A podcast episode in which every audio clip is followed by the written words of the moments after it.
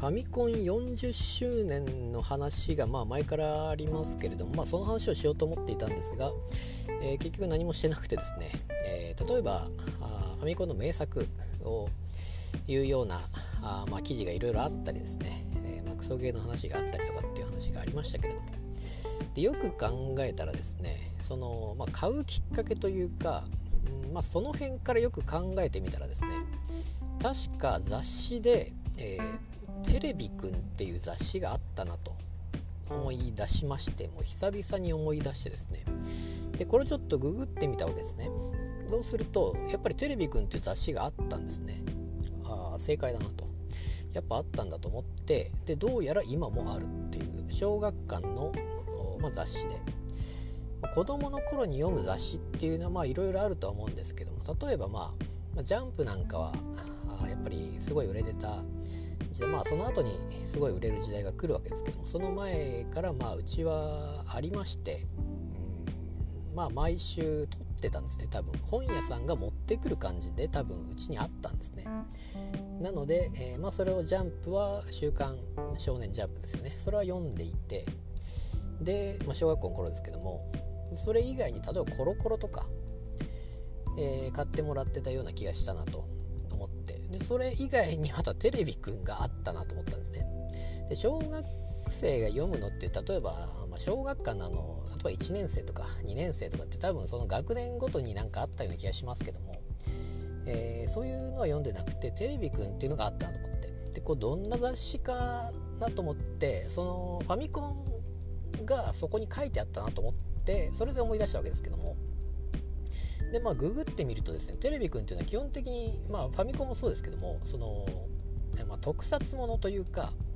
まあ、ヒーローもの、戦隊ものってありますよね。そのでああいうのを取り上げたあ、まあ、雑誌というか、まあ、漫画も確かあったのかな。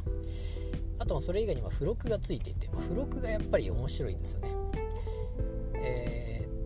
小学館がなんかその科学と学習とかっていうのはあったと思うんですけども、それは多分小学校で、まあ、どっちか取ることができて、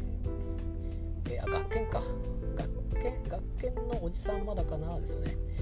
なのでそのおじさんがその科学と学習を持ってきてそれを配ったりっていうイベントがあってですね、えー、で科学の方はそういうなんかいろんな実験ができるみたいなのが面白かったわけですけども、でそういう感じの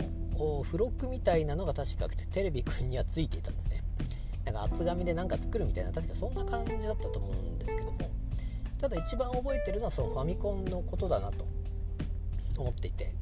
やっぱりファミコンの特集みたいなのがバーってあったりしてですね、でまあそのグーってそのウィキペディアで見るとそういう特集というか、えーまあ、他の雑誌に負けないぐらいのそういう量というか知識量というか、えーまあ、コロ、うんまあ、当時やっぱり売れたジャンプとかもコロコロも当然そのファミコンの話とかって当然するわけですけども、そういうのに負けないぐらいテレビくんも頑張って特集というかそういうのをやっていて、でやっぱり多分きっかけとしては多分テレビくんだったのかなと思いまして、であの戦隊ものもあったんだっていうのをそれを見てちょっと気づいてですね、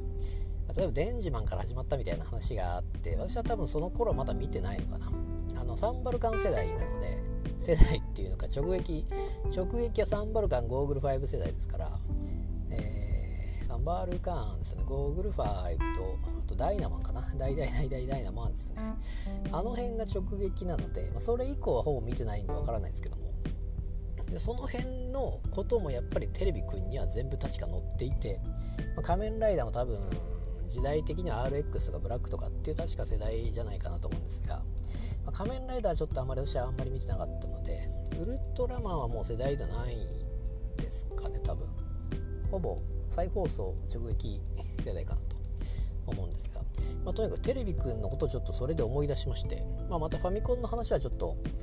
えー、いずれしようかなと思っております。